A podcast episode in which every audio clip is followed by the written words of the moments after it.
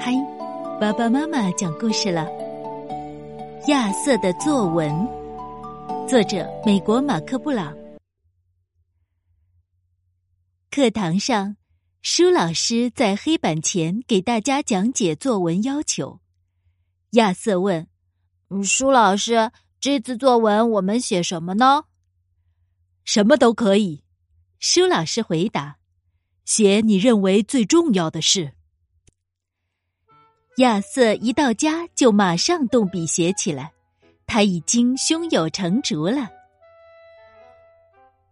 我的小狗宝儿，我一直想养一只小狗，可是首先我要证明自己是一个有责任心的孩子。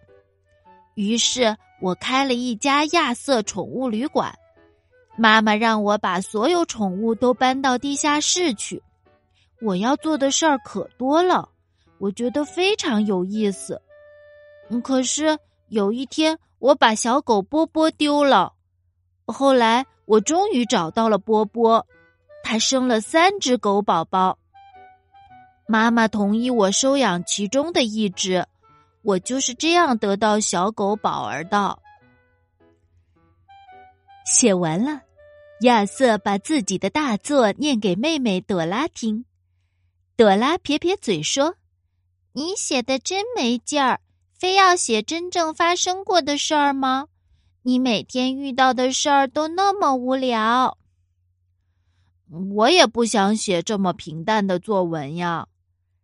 亚瑟耷拉着脑袋说。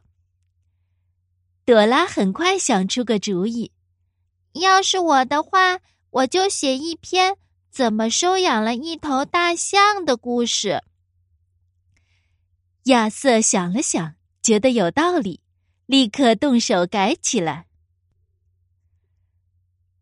第二天，亚瑟把改过的作文念给巴斯特听，然后问：“你喜欢大象宝宝那段吗？”“嗯，还行。”巴斯特说。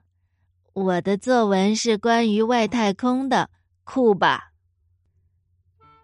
亚瑟心想，也许我那个大象的故事应该发生在月球上。于是回家以后，亚瑟又动手改了起来。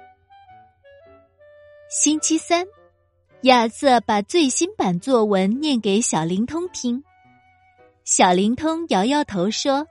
从科学的角度讲，大象的重量在月球上会减轻，但也不可能飞得那么高。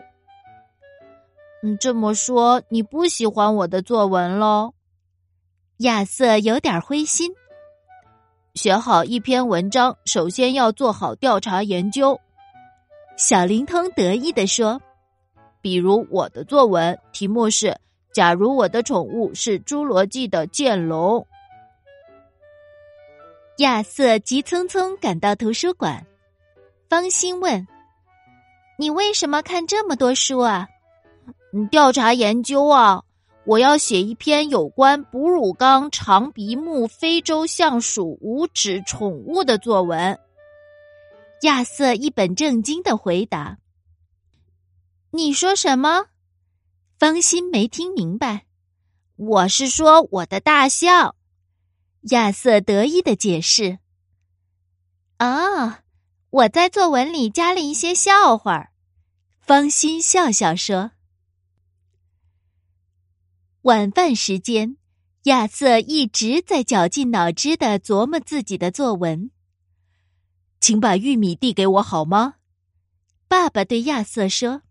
“玉米有了！”亚瑟大声喊。紫玉米和蓝皮象在象鼻星球上，这下可好玩了。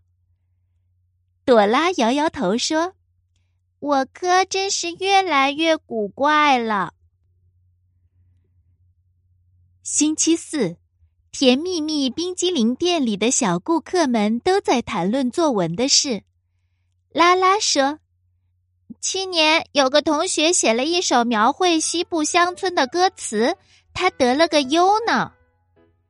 亚瑟问：“你怎么知道的？”那个同学就是我呀。拉拉得意地说：“舒老师说：“我应该把那首歌词投稿到唱片公司去，想想我写的有多好吧。”亚瑟忍不住赞叹：“哇，你真棒！”晚上，坐在书桌前，亚瑟的脑海里开始天马行空。他决定把作文改编成一首歌词，甚至连伴舞的动作都设计好了。歌词写完了，亚瑟来到全家人面前，用王老先生有块地的曲调开始表演。就是这个酷小子，咿呀咿呀哟，花条大象领回家，咿呀咿呀哟，橡皮星球，橡皮星球，酷小子心里乐开花，咿呀咿呀哟。表演完，亚瑟问大家：“哦，你们觉得怎么样？”爸爸妈妈勉强挤出一丝笑容。索拉奶奶说：“嗯，唱的倒是很好听，就是越听越糊涂。”朵拉笑笑说：“真可惜，你的舞跳的不怎么样。”那我该怎么办呀？亚瑟急了：“明天就该交作文了。”这天晚上，亚瑟怎么也睡不好。第二天的课堂上，亚瑟心里七上八下，直到舒老师终于点到他的名字。亚瑟又唱又跳，等他表演完，教室里一片寂静，静得让人直冒冷汗。过了一会儿，大胖举起手问：“亚瑟，你唱的都是真的吗？”嗯，差不多吧。亚瑟小声回答：“我最早的底稿写的是我怎么得到小狗宝儿的。”我很想听听那篇作文。舒老师说。亚瑟清了清嗓子说：“我最开始的作文题目是我的小狗宝儿。”于是。亚瑟向全班同学说起自己开宠物旅馆时有多自豪。当小狗波波跑丢的时候，他心里有多害怕。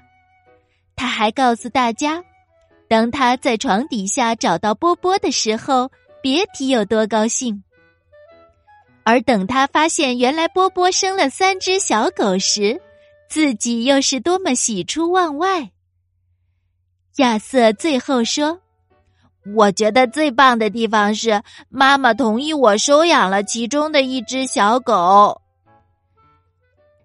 巴斯特举手称赞说：“我喜欢你这篇作文，亚瑟，比刚才那首歌好听多了。”大胖拍手说：“真是妙笔生花。”方心也说：“我觉得亚瑟的作文写的最好，非常棒，亚瑟。”舒老师最后总结说：“我希望你在星期一之前能把小狗宝儿的事儿写下来。”舒老师说完，奖励了亚瑟一枚金牌小贴纸。